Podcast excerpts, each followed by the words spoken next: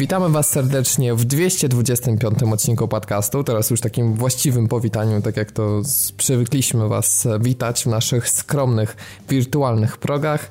Dzisiaj ze mną wspaniali, znamienici goście, jak zawsze ze wspaniałej ekipy Pad TV, czyli Piotrek Modzelewski. No hej, Robert jest dalej w świecie YouTube'a. I Dawid Maron. A witam serdecznie. No, to było takie na pograniczu właśnie takiego, tak było z takim sznytem youtuberskim, takim, wiesz, to, to, to przywitanie twoje. Nie chciałem za mocno, wiesz. Łapka w dół, łapka w dół. Nie, tylko łapki w górę i dzwoneczki, to już mówiliśmy. E, jednak zanim przejdziemy, właśnie a propos, nie, bo już tu chciałem zepsuć płynne przejście, właśnie. a propos łapa w górę, to wiecie co zrobić z trzecim odcinkiem trzeciej serii Gościa Niedzielnego 2.0. Ach, uwielbiam to. E, w każdym razie. To jest też, ja powiem ci, że ty się nie pomyliłeś jeszcze ani razu, że trzeci odcinek trzeciej serii i jeszcze ta dwójka, tam to 2-0. Jestem ale my ci... ostatnio to wyrzuciliśmy z nazwy. Tak, ucięliśmy, ale chciałem wrócić do korzeni. Znaczy, chciałem też powiedzieć jedną rzecz. Zwróćcie uwagę, czy u was też tak to działa, ale jak ja wpisuję na jakimś tam niezalogowanej przeglądarce gość niedzielny, to automatycznie mi podpowiada 2.0. I nawet jak nie wpiszę okay. tego gościa niedzielnego 2.0, tylko samo gość niedzielny, bo załóżmy, że chcę sobie obejrzeć kanał YouTube'owy znanego tygodnika, no to cóż, muszę się przekopać przez kilkanaście odcinków gościa niedzielnego 2.0. Więc... E, więc jeżeli jesteś księdzem i nas słuchasz, to mam nadzieję, że nie zapodasz tego w niewłaściwe miejsce i że nie przyjdzie teraz pozew nam jakiś czy coś, no bo w końcu nasza nazwa jest nieco inna i myślę, że na tym, na tym polu no, nie, nie konkurujemy. To nie jest jakiś konkurencyjny magazyn, tylko zupełnie inna tematyka, więc Zresztą trzymamy się ogłoszeń parafialnych, więc zawsze u nas jest ta tematyka, tak, kanon zawsze taki około, około religijny gdzieś tam występował, nie? Kumbaya my lord po prostu, naprawdę, jest cudownie. Jest cudownie mam nadzieję, że ten odcinek będzie nieco mniej kontrowersyjny niż ostatni, a z drugiej strony no zobaczymy, czy pojawią się narzekania na długość odcinka, bo jak zawsze... Już się pojawiło. Tak? Już? Już, już jest jeden komentarz, który mówi, że za krótko. Ale ja tęskniłem za tym, powiem ci szczerze, widząc, co się działo pod, pod, poprzednim.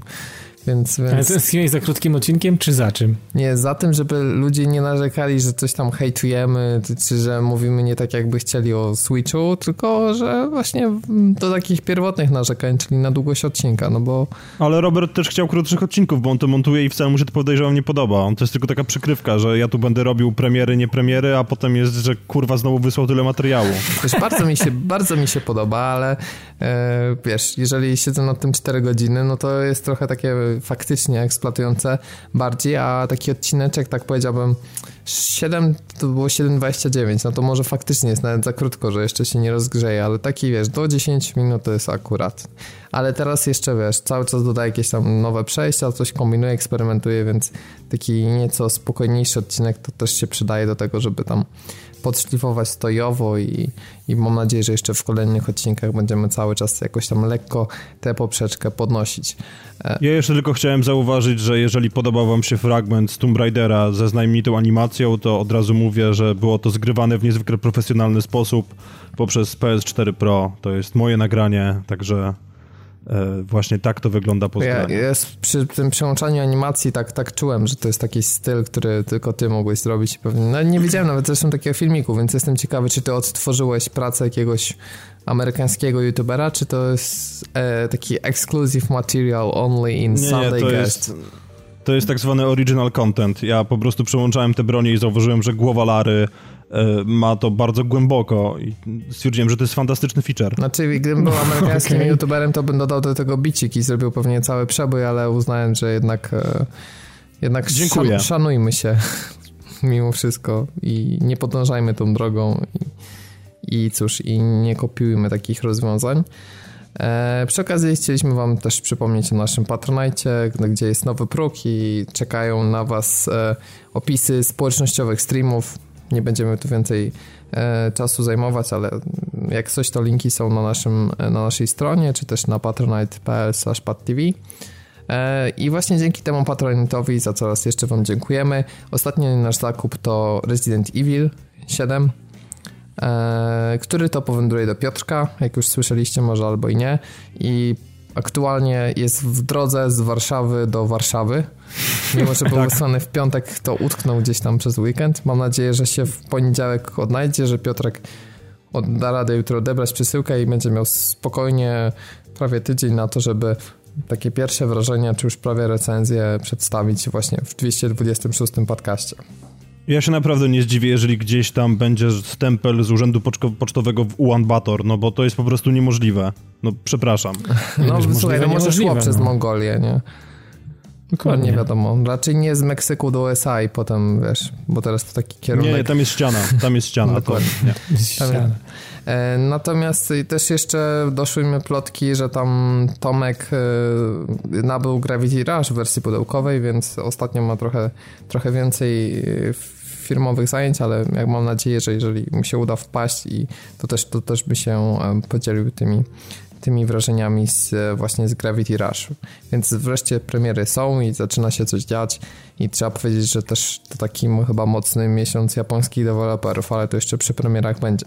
E, jako, że już wspomniałem wcześniej o Rezydencie, to taka ciekawostka, która może wpłynąć na wasz zakup, więc stwierdziliśmy, że, że się z wami podzielimy, ponieważ w zeszłym tygodniu szef działu Xboxa, czyli Phil Spencer, zwany przez Dawida panem Szczęką, tak, tak jest. dobrze, nie pomyliłem z Bardzo dobrze. Fafluniec to jest fafluniec, szczęka to jest szczęka. Tych panów Pamiętajcie, patv.pl działają jeszcze te linki? Ja tak a propos? Działają wciąż, cały czas. Okay, czyli patv.pl slash pan Szczęka, tak? Pisane tak. z polskich znaków. Pan Szczęka i fafluniec przekierowują odpowiednie miejsca, gdzie oni, y, że tak powiem, urzędują i żerują. Jasne, no więc, więc pan Szczęka e, po, postanowił ujawnić na Twitterze, że Resident Evil 7 będzie częścią programu Xbox Play Anywhere, więc zakup na jeden system Microsoftu... Źle, Robert. Anywhere to jest Amerykanin, nie Brytyjczyk. No. Okej. Okay. No dobrze, no już czepiasz się, ale niech ci będzie. Więc y, zakup na Xboxa będzie jednocześnie zakupem na PC-ta, więc będzie to po prostu Universal Windows Platform od chmury Microsoftu i jeżeli macie i Xboxa i PC-ta, no po prostu możecie uruchomić grę raz na Xboxie, potem na PC i stwierdzić pewnie, że już do Xboxa nie wracacie. No tak podejrzewam. Jeżeli tak, a jeżeli macie Xboxa tylko i słabego PC-ta, to i tak wam się ten Resident pewnie do niczego nie przyda, więc nie wiem, czy akurat w przypadku Residenta to będzie przydatna opcja, ale hej, no jest w ramach tej samej opłaty, tak, dostajemy kolejną wersję, więc można powiedzieć, że, że jest to fajna rzecz. Przede wszystkim też to, co powinno cieszyć, to jeżeli złożyliście już preorder, a nie polecamy tego stylu życia. No nie, brodzie Boże. No ale, ale no zdarza się. No jeżeli zrobiliście tę rzecz, to nie musicie teraz kasować i robić tego od nowa, ponieważ ta oferta też obejmuje zamówienia, które już zostały złożone. Tylko pod warunkiem, że zostały wykonane w sklepach Microsoftu. Bo ta oferta dotyczy, z tego co rozumiem, właśnie e, przede wszystkim wersji, znaczy dotyczy chyba tylko wersji cyfrowej, e, właśnie dostępnej na przykład przez e, sklep Xboxa, więc tylko i wyłącznie w taki sposób. No i te dodatkowe funkcje, jak na przykład przenoszenie save'ów czy osiągnięć, czy na przykład y, kupowanych dodatków. Wszystko będzie przenoszone z jednej platformy do drugiej, więc nie musicie się martwić, że coś się rozjedzie, więc myślę, że to jest też fajna funkcja, żeby tak nie musieć za każdym razem od nowa i dwóch save'ów mieć, tylko można tak, sobie... Tak, to jest bardzo spoko. Mhm. Tak, że to, to fajnie działa. Jestem ciekawy, bo w zeszłym roku te tytuły, które były w tej w tej usłudze to były Gearsy, Forza i Record, czyli właśnie te ekskluzywy Microsoftu, więc fajnie gdyby ta usługa faktycznie się wiesz, rozszerzyła, nie? Podejrzewam, że takim mega hitem, który e, dodałby tej usłudze mega dużo popularności, to byłby Overwatch. Dlatego, że no Overwatch jest taką grą, która wiesz, z jednej strony nie wymaga jakiegoś mocarnego PC, więc jest większa szansa, że gracz konsolowy, który ma Xboxa, ma też PC, który uciągnie Overwatcha, no i mógłby sobie na przykład właśnie mieć, wiesz, dostęp do jednej wersji czy do drugiej, nie? Nie mówię tutaj o tym, żeby no, grali Blizzard... razem ze sobą, tylko żeby mieć właśnie dostęp do dwóch różnych wersji jakby, nie? Blizzard na to nie pójdzie, nie, nie ma szans. No, mi się też wydaje, że nie ma na to szans. A, a dwa, w ogóle ten cały Play Anywhere, Anywhere wydaje mi się, że to jest taka przyczajka trochę podskorpiona już, więc... Y, I myślę, że tu chodzi o dbanie, znaczy myślę, że o własny interes. Microsoft będzie próbował cały czas przygotować się z, tym, tą usługą i, i tak naprawdę Xbox One w tej chwili jest takim nie wiem, jesteśmy takimi trochę beta testerami tego, co będziemy pewnie widzieli w Skorpionie, ale to taki mój domysł luźny. Może tak będzie, może nie. Wydaje mi się, wiesz co, coraz mocniej tak, tak myślę, że Scorpio to będzie nowa generacja Microsoftu. W tym sensie, że e, zaryzykują i owszem, gry z Xboxa One będą działać e, na Scorpio, więc jakby dostęp do tej biblioteki będzie zachowany. Natomiast nie jestem przekonany o tym, że gry z, ze Scorpio będą funkcjonowały na, na Xboxie One. To znaczy przez jakiś czas być może większość gier będzie wychodziła i tu i tu ze względu na po prostu, wiesz, no jednak sporą bazę użytkowników, ale ale kto wie, czy Microsoft nie zrezygnuje albo już na premierze, albo jakiś krótki czas po tym, żeby z tego obowiązku, że, że twórca musi wypuścić i na jedno i na drugie. Może tak być. No jestem ciekawy. Ja stawiam, stawiam, że rok to jest absolutne maksimum. No, też mi się tak wydaje, no, że, że niestety, ale Microsoft, wiesz, jeśli chodzi o ubijanie, to dosyć szybko nawet taki sukces jak 360, on szybko ją walił. E, w zasadzie nawet szybciej niż, niż gry na to wychodziły, bo pamiętamy, że przecież na 360 wyszło, do, dobrze się nie mylę, Destiny tak wyszło, czy nie? Czy wyszło, wyszło. Wyszło. Na PS3 też. I też chociażby Titanfall czy Rise of the Tomb Raider i te gry naprawdę, szczególnie chociażby Tomb Raider, on nie jakiś, jakiś czas był nawet lepszy od wersji na nową generację, bo nie miał jako jedyna wersja input laga i... No ten na, na Xboxie One dalej ma tego input laga, on nie został naprawiony. Ale ten na 360 od początku nie ma i gra wygląda... Na 360 nie ma, tak. Imponująco jak na możliwości platformy, więc... Więc to, to było zastanawiające, ale szczególnie szybko był ubity pierwszy ten Xbox, pierwszy, pierwszy. Natomiast no zobaczymy, czy Microsoft coś takiego zrobi. Póki co niestety nie ma nowych gier na Xbox One, natomiast zostały też zapowiedziane e, zmiany w interfejsie. To tak na boku, nie mamy tego w rozpisce, ale przypomniałem sobie, że że ma zostać wypuszczona aktualizacja, która wprowadzi jakiś tam tryb jeszcze boostujący możliwości konsoli i ograniczającym zasobożerność interfejsu, taki jakiś tryb gry, tak to się nazywa. No i że generalnie cały interfejs ma zostać przeprojektowany znowu ten cały guide button, trochę na wzór tego, co mamy na PS4, czyli takie menu wysuwane z boku, gdzie ma być w ogóle kustomizacja funkcji, kolejności, co się pojawia, co się nie pojawia. No i ogólnie te wszystkie aplikacje, typu na przykład właśnie tak jak mamy, że osiągnięcia, to wszystko ma się ładować zdecydowanie szybciej. Więc myślę, że fajnie, że nad tym pracują, bo jeszcze nie wiem, ty Dawid się, zresztą Piotrek, wy cały czas korzystacie z obu konsol, to chyba przyznacie, że trochę by się jeszcze przydało Microsoftowi tam przyspieszyć ten interfejs w wielu miejscach. Znaczy on teraz z tego co czytałem, to tam się ma coś e, poprawić teraz. Ma w, najprawdopodobniej w kwietniu ma być jakiś taki duży update e, całego Dasha i gdzieś czytałem, chyba od Szczęki właśnie, czy od samego Majka Jabry, że, że tam że tam się coś ma pousprawniać właśnie w tych aspektach, tych takich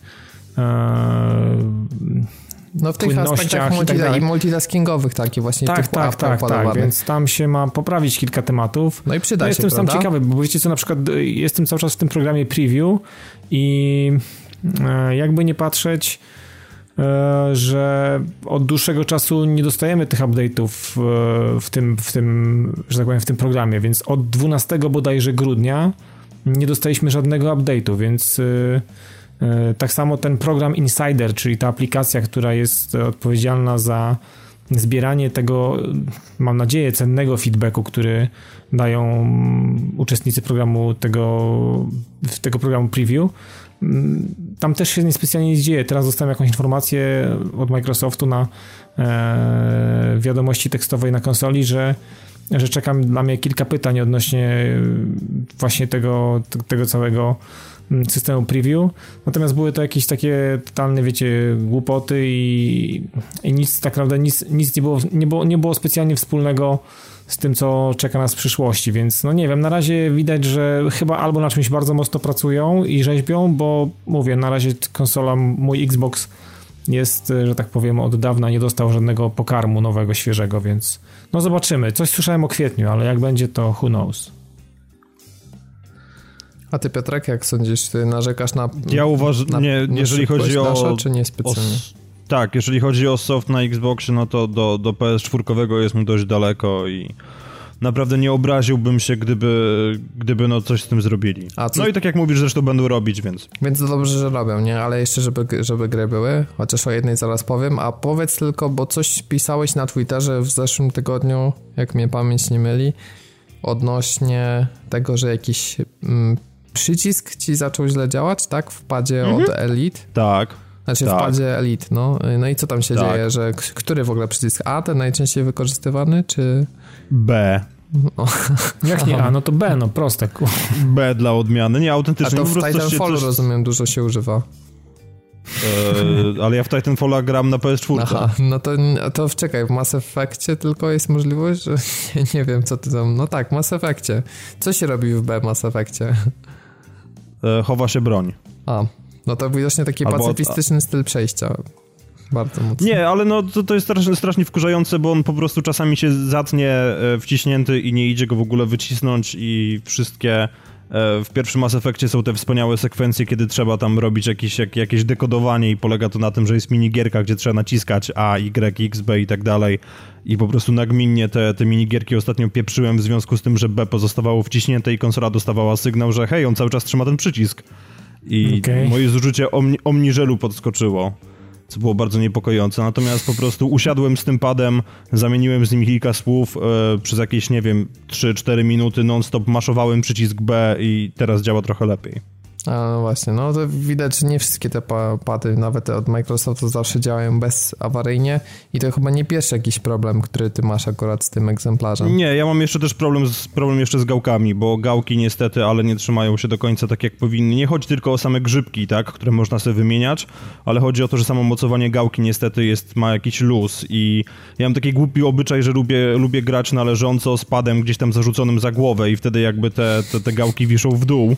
Tak, te gałki wiszą leży i tak ręce do góry wyciągnięte i gdzieś tam zaszyją ten pad i, i tak sobie Coś w tym stylu, tak. No. Tak, ale właśnie chodzi o to, że one wtedy są jakby w dole i nie reagują tak, jak powinny. Co na PS4 pragnę zauważyć, na standardowym padzie nie ma miejsca, więc szachmata te iści. No tak, ale masz na padzie PS4 masz trzeszczący plastik, chociaż ten od Pro jest trochę lepszy, ale jak dotykam jeszcze tego z premierowego, to to jest po prostu no. Nie, ten premierowy jest dramatyczny, natomiast no tak. nie, wiem, nie wiem o co chodzi z tym luzem i skąd on się bierze, no bo ja nie korzystam z Xboxa One jakoś tak strasznie hardkorowo, a właśnie do tej pory miałem problem tylko z prawą gałką, a w zeszłym tygodniu zauważyłem, że jest też z lewą, więc no nie słabo, wiem, czy to jest... No właśnie, teraz zastanawiam się, jak długa jest gwarancja na tego pada, no bo jeżeli te B mi po prostu kompletnie wysiądzie, no to tak trochę w ciemnej dupie będę. No raczej. No cóż, yy, o padach to może Nie możemy razie... ci pomóc. Tak, nie możemy ci pomóc. Dzięki stary. Yy, cóż, podejrzewam, że twój pad nie będzie jakoś mocniej eksploatowany po premierze Path of Exile, bo nie jest to, podejrzewam, gra w twoim kręgu zainteresowań, ale hej, może zainteresować potencjalne osoby, dlatego, że ma ta gra swoje grono fanów całkiem spore na PC, gdzie do tej pory była dostępna już sporo czasu, chyba nie wiem, czy nie za 2-3 lata. No, tak, już się styczeń 2013, trochę, tak. więc to już nawet 4 lata się zrobiły, więc naprawdę nie jest to now, nowość jakaś. E, natomiast no, gra jednak trafi na Xboxa One. Tutaj Microsoft cały czas stara się ujednolicać ten development na Xboxa w porównaniu z PC, więc e, tak naprawdę niewielki zespół, jak tutaj przeczytałem na Eurogamerze, że dosłownie tam kilka osób przez rok pracuje nad portem. E, no i jeszcze w tym roku ma się ukazać, niestety nie znamy daty miesięcznej. Natomiast to, co jest ważne, to ta, ta gra, ona żyje podobnie jak na przykład gry Blizzarda, właśnie jak Diablo, aktualizacjami. No i wszystkie treści, które do tej pory były wydane na PC, w tym nadchodząca duża jakaś tam aktualizacja 3.0, która doda nowy akt i kolejne rozdziały do ukończenia, ona będzie już jakby w, no, od startu. E, gra będzie na własnych serwerach, więc niestety nie będzie tego cross-platformowego tutaj jakiegoś koopa na przykład, czy, czy jakiegoś PvP, bo, bo mają być pewne zmiany jednak w rozgrywce też zrobione jednak z, z dostosowaniem gry też podpada. Natomiast e, wszelki program publikowania nowych treści czy leak, które też są podstawą tego Path of Exile, to wszystko ma się rozwijać równolegle i to samo ma trafiać i na PC i na konsolę, więc, e, więc jak ktoś lubi właśnie tak jak taki model jak Blizzarda, że gra jest cały czas wspierana, no to to mi się spodoba, ale druga rzecz jest wyjątkowa taka, że gra jest dostępna za darmo. Opcjonalne płatności cyfrowe są obecne, ale dotyczą przede wszystkim przedmiotów kosmetycznych, a gracze nie mogą kupić nic, co dałoby przewagę w walce. Więc to no nie to jest, jest wiesz, takie coś, co, co, może, co może spokojnie sobie funkcjonować. No, nikt nikomu nie broni kupowania, wiesz, ciuszków różowych, nie? No ale wiesz, to jest fajne, bo często jest tak, że te opcjonalne mikrotransakcje dostajemy w grach, za której tak płacimy 250 zł na premierę. A tu jednak to dotyczy gry no, darmowej, jasne, nie? Więc, jasne, więc to jasne, nie jest taki... Więc chciałem po prostu uspokoić ludzi, że to nie jest taki free-to-play komórkowy, gdzie tam twój bohater musi tak odpocząć zwane. 24 godziny w stodole, a jak nie chce, żeby dalej grać, to musisz zapłacić y, tam 2 euro czy coś, nie? To... Albo obejrzeć film. Pamiętacie, jak się, się śmialiśmy z jakichś gier, że to chyba EA wypuściło na mobilki, już nie pamiętam co to była za gra, ale taka znana marka jeszcze z lat 90. w nowej wersji, gdzie... Dungeon Keeper to chyba był. Tak, to był Dungeon Keeper, że to, to, to nie była gra, tak, tylko tak, to pamiętam. była platforma do mi, mi, mikrotransakcji tak naprawdę, nie? Taka nakładka. No, ale oni tam sobie srogo zaszaleli, no to... Jestem to ciekawy, jak, jak co się dzieje z tą Nie było czego zbierać. Jestem ciekawy, bo to... No skoro nie słychać, to myślę, że niespecjalnie nic dobrego. Tak. W ogóle wiesz, był taki moment, że bardzo dużo studiów się rzuciło na przykład na, na free to playe, potem na moby i sporo z nich odniosło porażkę, no bo jeżeli się grę tworzy, wiesz, nie z pasji, tylko tak mocno podchwilowe, jakieś tam rynkowe, wiesz, zawirowania, tak, tak, no to, tak, tak, jasne, to, to ma swoje nieraz e, krótkie, krótkie nogi. Mam wrażenie, że pijesz do Gearboxa. znaczy, tak, no, myślę, że Idealnym przykładem jest Battleborn, który tam dostaje jakieś aktualizacje. Teraz dostał podobno jakiegoś takiego wielkoluda, ale to... Nowe UI, myślę, coś tam już... jakieś zimowa... Nawet jest wsparcie, słuchajcie, dla PS4 Pro i 4K, jakieś tam dodali bariery i tak dalej. Więc coś tam się dzieje w temacie, ale no, to i tak nie uratuje tej gry. No, skoro taniej jest kupić na chińskim Allegro mm, Battleborna niż pudełko z Blu-rayem, no to też o czymś świadczy. No. Może sprzedaż podskoczy, ale ale nie tak jak myśleli. Natomiast Gearbox ostatnio wypowiedział się również w temacie Switcha.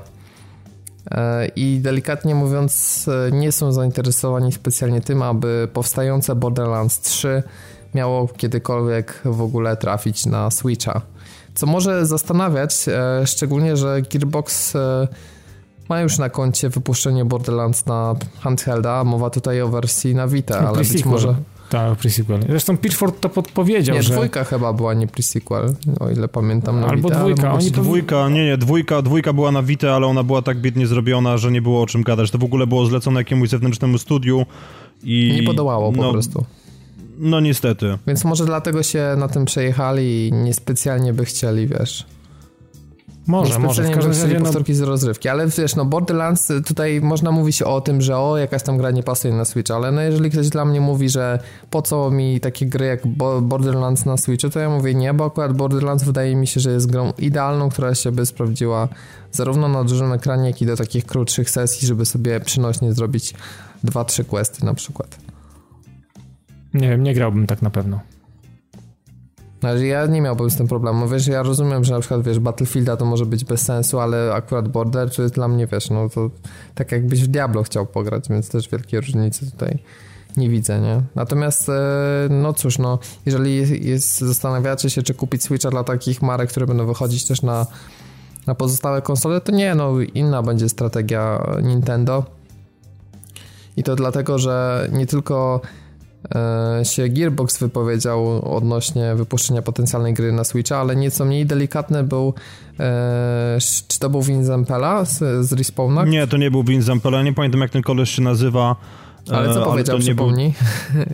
Był... On, on powiedział, on został zapytany, czy możemy liczyć na wydanie Titanfalla 2 na Switcha i jego wypowiedź zaczęła się od z wykrzyknienia fuck no, że nie będą, nie będą w stanie wcisnąć w ogóle e, tej gry na Switcha, więc no mniej więcej takie są nastroje. Capcom też już ogłosił, że Resident Evil e, wspomniany dzisiaj w odcinku też na pewno nie pojawi się, nie ma żadnych planów, e, a to japoński deweloper, żeby wydawca, żeby, e, żeby stworzyć właśnie wersję i przeportować na Switcha.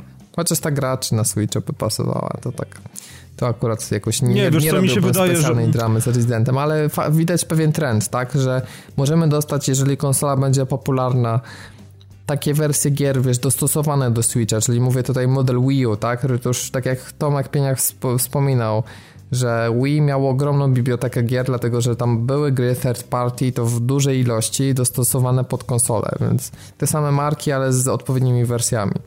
Ale no, żeby to wyszło na Switchu, to muszą jednak, musi konsola szybko zyskać popularność, a jeżeli wydawcy zewnętrzni będą bardzo oszczędni w, jakby w supportowaniu platformy, no to może mieć ciężko, tak, Switch na starcie. Wiecie co, ja się spodziewam, że jeżeli będą wychodziły jakieś gry third party, to będą to e, konwersję z poprzedniej generacji. No tak, no cały czas no trwają tak, plotki to... odnośnie tego, czy Skyrim będzie w tej wersji Enhanced, e, czy jednak to będzie ten Skyrim z 360 i PS3. FIFA... To jest gdzieś pomiędzy, jest gdzieś pomiędzy, były już screeny porównawcze, które dość jasno pokazują, że jest bardziej bogatsza roślinność niż niż w wypadku tej, tego Vanilla Skyrim, który wyszedł na Xboxa, czy nawet tam były porównania z PC, natomiast nie jest to taki zasięg rysowania i nie jest to tak duża ilość detali, e, jak w wypadku remastera, który wyszedł na Xboxa ładnie na PS4, co no, jest zrozumiałe. No i FIFA, jak słyszeliśmy, to też ma wyjść w, na podstawie wersji 360, a nie z jakoś tam z na przykład z, z Xboxa One. E, no ale to już mówiliśmy w ostatnim odcinku. No powiedz, e, powiedz Dawid, jak ty się na to zapatrujesz, bo była u nas ostatnio na grupie dosyć żywiołowa dyskusja na ten temat.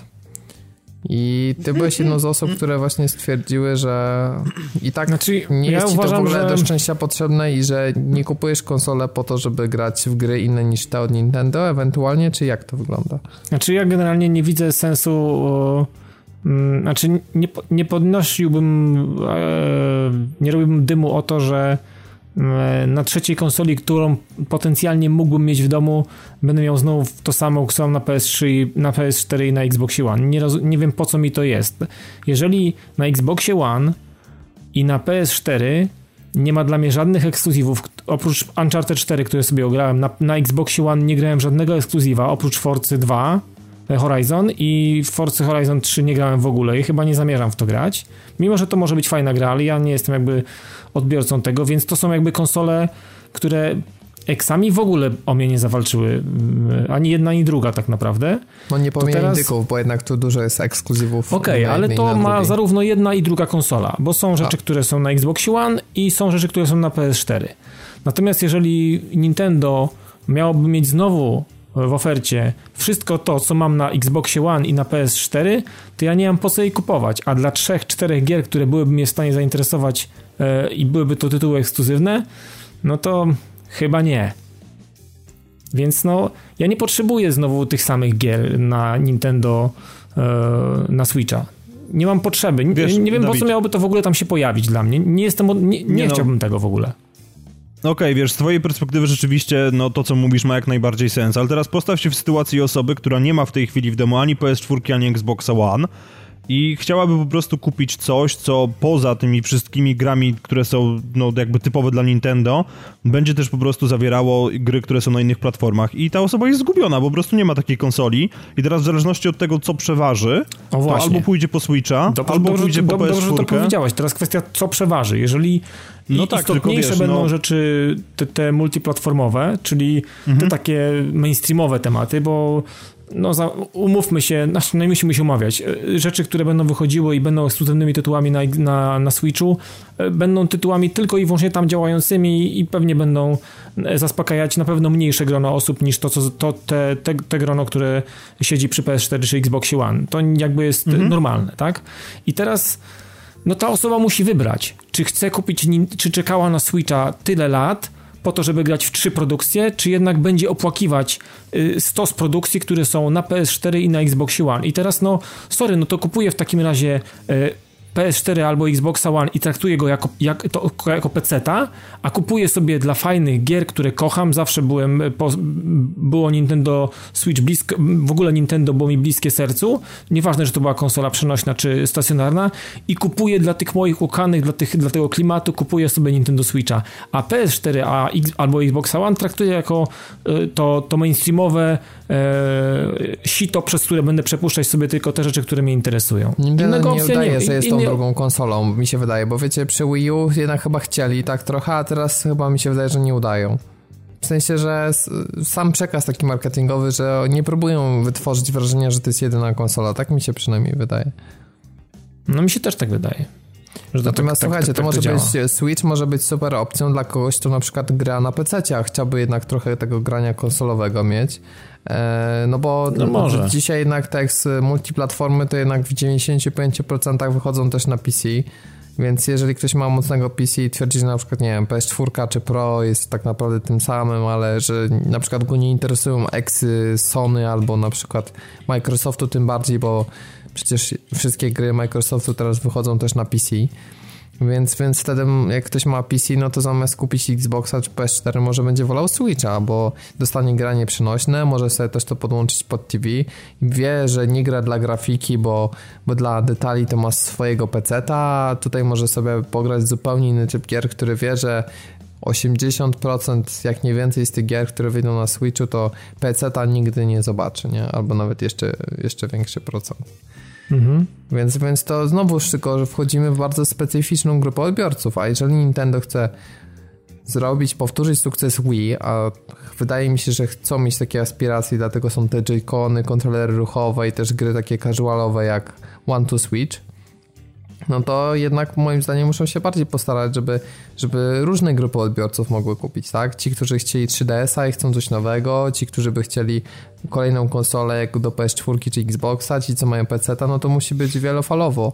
Bo... A wiesz, ale Robert, to też nie może być tak, że będziemy robić kurne z konsoli e, żeby to nie było też tak, że Nintendo nie ma, nie ma szans, żeby zbawić cały świat. No to wiecie, no przecież chłopaki, no kurwa, to jest niemożliwe, no każdy coś kupi, każdy coś będzie, czegoś będzie mu brakowało, każdy będzie na coś stękał, każdy będzie czegoś, będzie miał poczucie, że no ma maszynę, ale jednak no musi mieć jeszcze jakąś inną, bo brakuje mu czegoś, no. Mi brakowało wielu rzeczy z PS4, w końcu mam PS4 i tam, i że tak powiem, tam karmię z, te braki, które gdzieś mi tam się nazbierały przez te lata, na przykład dwa ostatnie, czy tam ileś.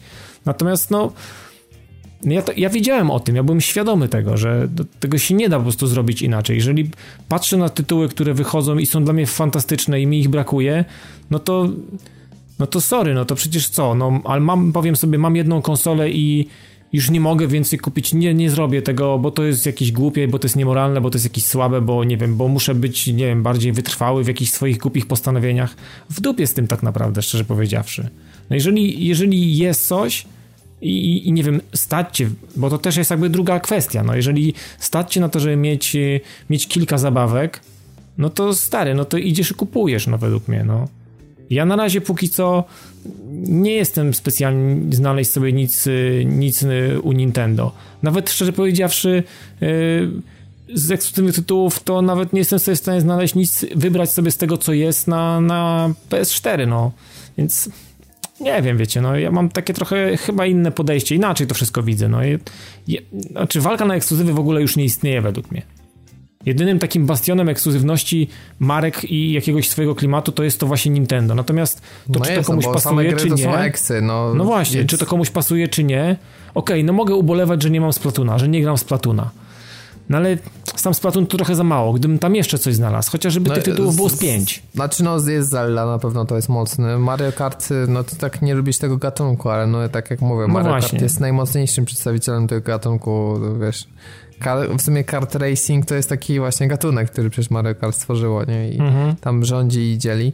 E, więc no, no, wiesz, no teraz dalej to już jest ciężko powiedzieć, tak? Możemy mówić o takich markach, właśnie Zelda to jest, y, moim zdaniem właśnie Nintendo brakuje trochę takich gier jak Zelda, bo Zelda ma, jest grą, którą interesują się nie tylko zagorzali fani Nintendo, ale ludzie, którzy lubią gry w ogóle, tak? No bo mm -hmm. Zelda jest oryginalna, wygląda, ma bardzo świetny, bardzo ciekawie wyglądający styl artystyczny, yy, widać też, że jakby zaczyna się uwspółcześniać i no tak, no w końcu są normalne kwestie dialogowe. No, no, no, no, no tak, no ale wiesz, no Nintendo bardzo powoli wchodzi w RHD, więc mm, ma sporo takich mechanik, które są jednak nowe i możliwe tylko na właśnie konsolach jak Wii U czy Switch, więc, więc, więc jednak coś tam się zaczyna ruszać, ale jeżeli mamy gry typu Puyo Puyo Tetris, czy jakiś Bomberman, czy na przykład e, Skylanders, Imaginators, no to nie są gry, które jakoś tak masowo mogą się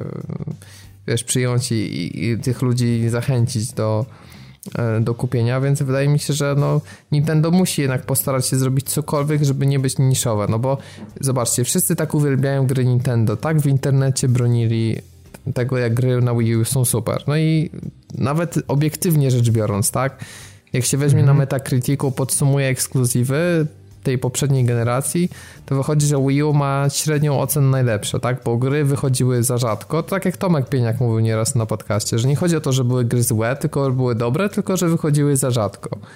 I znowuż, jeżeli tylko Nintendo będzie ciągnęło Switcha, to oni mają taki problem w erze HD, że oni nie uciągną tego w taki sposób, żeby co 3 miesiące czy co pół roku chociaż wychodził duży tytuł, który zamiata na tej konsoli. I zawsze jest taki problem, że to jest że granie, granie, później jest kurz i odkurzanie. No. Nie może być taka konsola, która w takim trybie funkcjonuje. Wydaje mi się, jeżeli chce aspirować do czegoś więcej niż Wii U, ale tak jak ja już mówiłem wielokrotnie, dla mnie Switch wygląda jak słaba konsola stacjonarna, ale jak zarąbisty handheld. I jeżeli oni to przebrandują i zmienią to właśnie w taką formę, że pojawią się gry mobilne przystosowane do przenośnych rzeczy, tak samo dużo jakichś gier niezależnych i pociągną temat jako następca 3DS-a, to jeszcze moim zdaniem mogą zrobić dużo dobrego. Tym bardziej, że jakby wrażenia pierwsze z hardware'u są dobre, w sensie samej wygody grania, obcowania, jakości ekranu, mimo wszystko. I, i, I, po prostu takie ogólne pierwsze wrażenia są dobre, więc e, ten software i to, jak konsola jest odbierana, to jeszcze da się marketingiem zmienić, bo przypomnijmy sobie, jak zmieniła się PS3 od startu i jak na przykład no zmienił się tak samo Xbox One od startu. No wiadomo, wiadomo. No, znaczy, okej, okay, no. Ja jestem ciekawy, no może ja nie mówię, że ja, ja, to, ja też się, wiecie, to też nie jest tak, że ja siebie jakoś przed Nintendo bronię, nie, bo bo kiedyś, dawno temu podobało mi się to, co oferował Game Boy, podobało mi się to, co było na SNESie, NESie i tak dalej. No wiadomo, to wtedy wszystkim się podobało. Też wybór był też trochę no, zawężony, to było trochę, troszeczkę inaczej, wykupisz, tak? Jak wykupisz sobie abonament sieciowy na Switchu, to dalej będziesz mógł grać w te gry z NESa i SNESa, bo przecież no, no konkurencyjna to, usługa. No to wiesz, taka usługa trochę, takie trochę lizanie mm, loda przez, przez szybę, bo wiesz, jeżeli mam, mam się... Nintendo mówi mi, jak mam się cieszyć i ile mam się cieszyć daną produkcją, no to niech spierdalają, tak szczerze powiedziawszy, bo... No co to nie powiesz? Bo to, to troszeczkę, wiesz, no... To nie, to nie o takie polskie walczyłem, nie? Ale... Yy, nie wiem, no póki co nie myślę o tym, natomiast wrogiem jak, jak, naj, jak najbardziej nie jestem, natomiast no mówię, no jako handheld nie, bo handheldowy nie jestem i pewnie nigdy nie będę już i nawet, nawet biorąc pod uwagę to, że ostatnio nawet się zastanawiałem nad tym, że mam przecież telefon, który mógłbym wykorzystać do tego, ale przekopałem się przez ten sklep i potem się zastanowiłem, kurwa Dawid, czy ty naprawdę chcesz tego, czy ty ściągając cokolwiek E, nawet niekoniecznie darmowego, bo tego shitu darmowego jest, ale tam można coś, coś ciekawego na pewno jest. Przejrzałem sobie jakieś kilka rankingów gier mobilnych i App Store'a i tego, co tam, co tam się znajduje, to tak szczerze powiedziawszy powiedziałem sobie tak, że chyba nie chcę tego, chyba, chyba to nie jest mi do szczęścia potrzebne, granie mobilnie gdzieś tam w, w drodze do pracy albo coś, chyba nie tego szukam, wiecie? Nie wiem jak wy, ale ja mobilnie mobilnie w ogóle nie, nie szukam mobilności, jeżeli chodzi o gry wideo. Nie szukam tego. tego Dla mnie tego, mobilność tego. umarła wraz z grami tabletowymi i komórkowymi, dlatego że nigdy nie byłem w stanie się wciągnąć te gry na dłużej. E, I ja akurat moją ostatnią konsolą przenośną, jaką kupiłem, bo, bo nie miałem jednak konsol Sony na, na, własność, mimo że mi się podobały, to jednak jakoś ostatecznie wolałem zawsze to na stacjonarkę wydać, ale było Nintendo DS właśnie i, mhm. i mimo, że to była ta pierwsza wersja, która strasznie była niewygodna, ale to była konsola, która no Nintendo potrafiło naprawdę na tamte czasy, jak wiecie, jak nie było smartfonów, to, to ta konsola naprawdę robiła wrażenie i to, że miała ekran dotykowy i to, że były te dwa ekrany, gdzie na jednym się działo coś innego, coś drugiego, dwa głośniki w ogóle, wiecie, no to, to było wtedy coś, co robiło wrażenie. Natomiast e, dzisiaj to mamy taki, wiesz, taką klęskę rodzaju, bo gier mobilnych jest zatrzęsienie, ale jest tego taka masa shitu, że mhm. wydaje mi się, że Nintendo jest takim ostatnim bastionem, który może jeszcze coś zrobić e, w temacie e, gier przenośnych, a to, że nie umierają, pokazują ostatnie Pokémony, które miały rekordową sprzedaż, tak? Oczywiście te mobilne zarobiły pewnie więcej, czy tam grało więcej osób, ale fakt, że w czołówce gier sprzedażowo były Pokémony, w ogóle pudełkowo, szczególnie w Stanach, no to te na 3DS-a w dodatku, to naprawdę robi ogromne wrażenie i wydaje nie, mi się, no, że, że tak. Nintendo robi bardzo słusznie, że, że nie zarzuca tej drogi przenośnej, to jest raz, a dwa, pamiętajcie, że jeszcze w Japonii e, bardzo mocno się trzyma granie przenośne, więc dla nich koncept Switcha może być e, fajny, dlatego że będą mogli, oni non-stop grają w metrze, gdzieś tam poruszając się i tak dalej, i tak dalej, więc, e, więc wydaje mi się, że, że to może bardzo mocno w ich gusta trafić i pamiętajcie, że rynek japoński jak dobrze chłonie, to jest w stanie mocno pociągnąć, tak? Że tam może się sprzedać kilkaset tysięcy sztuk danej gry, konsoli nawet kilka milionów, więc, więc dla Nintendo to też może być ważny rynek. I wtedy, jeżeli wiesz, się Robert... uda, to wyjdzie masa gier, które nie opuszczą pewnie Japonii, ale, ale no pociągną jakoś tego Switcha. No tak, ale wiesz, z drugiej strony mówisz o tym, że sprzedaż Pokémonów, że taka wow i w ogóle. Natomiast problem polega na tym, że ja nie jestem pewien, ile z tych, ile z tych gier rzeczywiście, wiesz, wylądowało w konsoli i w niej zostało z tego prozaicznego względu, że Nintendo wyznaczyło jakieś tam community gole bodajże, e, które zakładały, że w danym czasie użytkownicy ty, tych nowych Pokémonów złapią tam odpowiednią ilość tych stworów po prostu i w związku z tym coś tam w grze się wydarzy. Były wyznaczone dwa gole i żaden z nich nie został spełniony bo po prostu ludzie ich łapią za mało i wiesz, i teraz po prostu może chodzić o to, że ludzie kupili tę grę, ale de facto grają w nią tylko po prostu za przypuszczeniem najgorsze pojeby, które dalej tam będą siedzieć, natomiast wszyscy inni się odbili, to jest jedna sprawa. Natomiast druga, wracając do tego, co mówiłeś odnośnie faktu, że Nintendo mogłoby przekonwertować Switcha i zacząć go reklamować jako konsolę mobilną. Z jednej strony wydaje mi się, że to się nie stanie, bo najzwyczajniej w świecie za dużo hajsu zbijają na 3DS-ie, ale z drugiej strony pojawienie się 2DS-a pokazuje, że są może na tyle skłonni do, do zmian, żeby rzeczywiście to zrobić i jak dla mnie mogliby wypuścić tę konsolę w wersji takiej, że w ogóle nie miałaby odczepianych joyconów, że była po prostu jednym kawałkiem plastiku, który byłby tylko i wyłącznie do tego i ja wtedy bym się bardzo poważnie nad tym zastanowił. No okay. mówię ci, zarąbisty handheld, ale niekoniecznie, wiesz, niekoniecznie mega... No jako stacjonarka, jako stacjonarka to jest niestety kubeł, no nie oszukujmy się. Znaczy, no dobra, no wiesz, ja tam nie chcę mówić, wiesz, tak, w takiej formie, bo nie widziałem konsoli nie grałem na niej, ale po prostu w, oczekiwałbym od konsoli stacjonarnej trochę, trochę więcej po prostu niż na razie. No wiesz, ja też bym oczekiwał trochę więcej i przede wszystkim oczekiwałbym trochę więcej, a jednocześnie za mniej, no bo niestety w momencie, kiedy sobie podsumujemy Switcha i koszty, które jakby pojawiają się wokół niego, w momencie, kiedy dobierzemy sobie do kupy fakt, żebyśmy kupili jeszcze drugiego pada, że trzeba kupić ludzką kartę pamięci i tak dalej, i tak dalej, no to rachunek naprawdę robi się zastraszająco wysoki jak na sprzęt o takich możliwościach. No to jest jakby inna kwestia. No to, to też tutaj też się trzeba z tym zgodzić, że no ale to jest kwestia, mówię, tego kto czego poszukuje, no i jaka, jaka i, i ile, ile tej wartości dodanej tak naprawdę ta konsola wprowadza do twojego życia, do twojego domu i, i to trzeba po prostu umieć sobie to wycenić i wyważyć, no innej opcji nie widzę, no. Ojciec powiedział. Amen. Ojciec powiedział.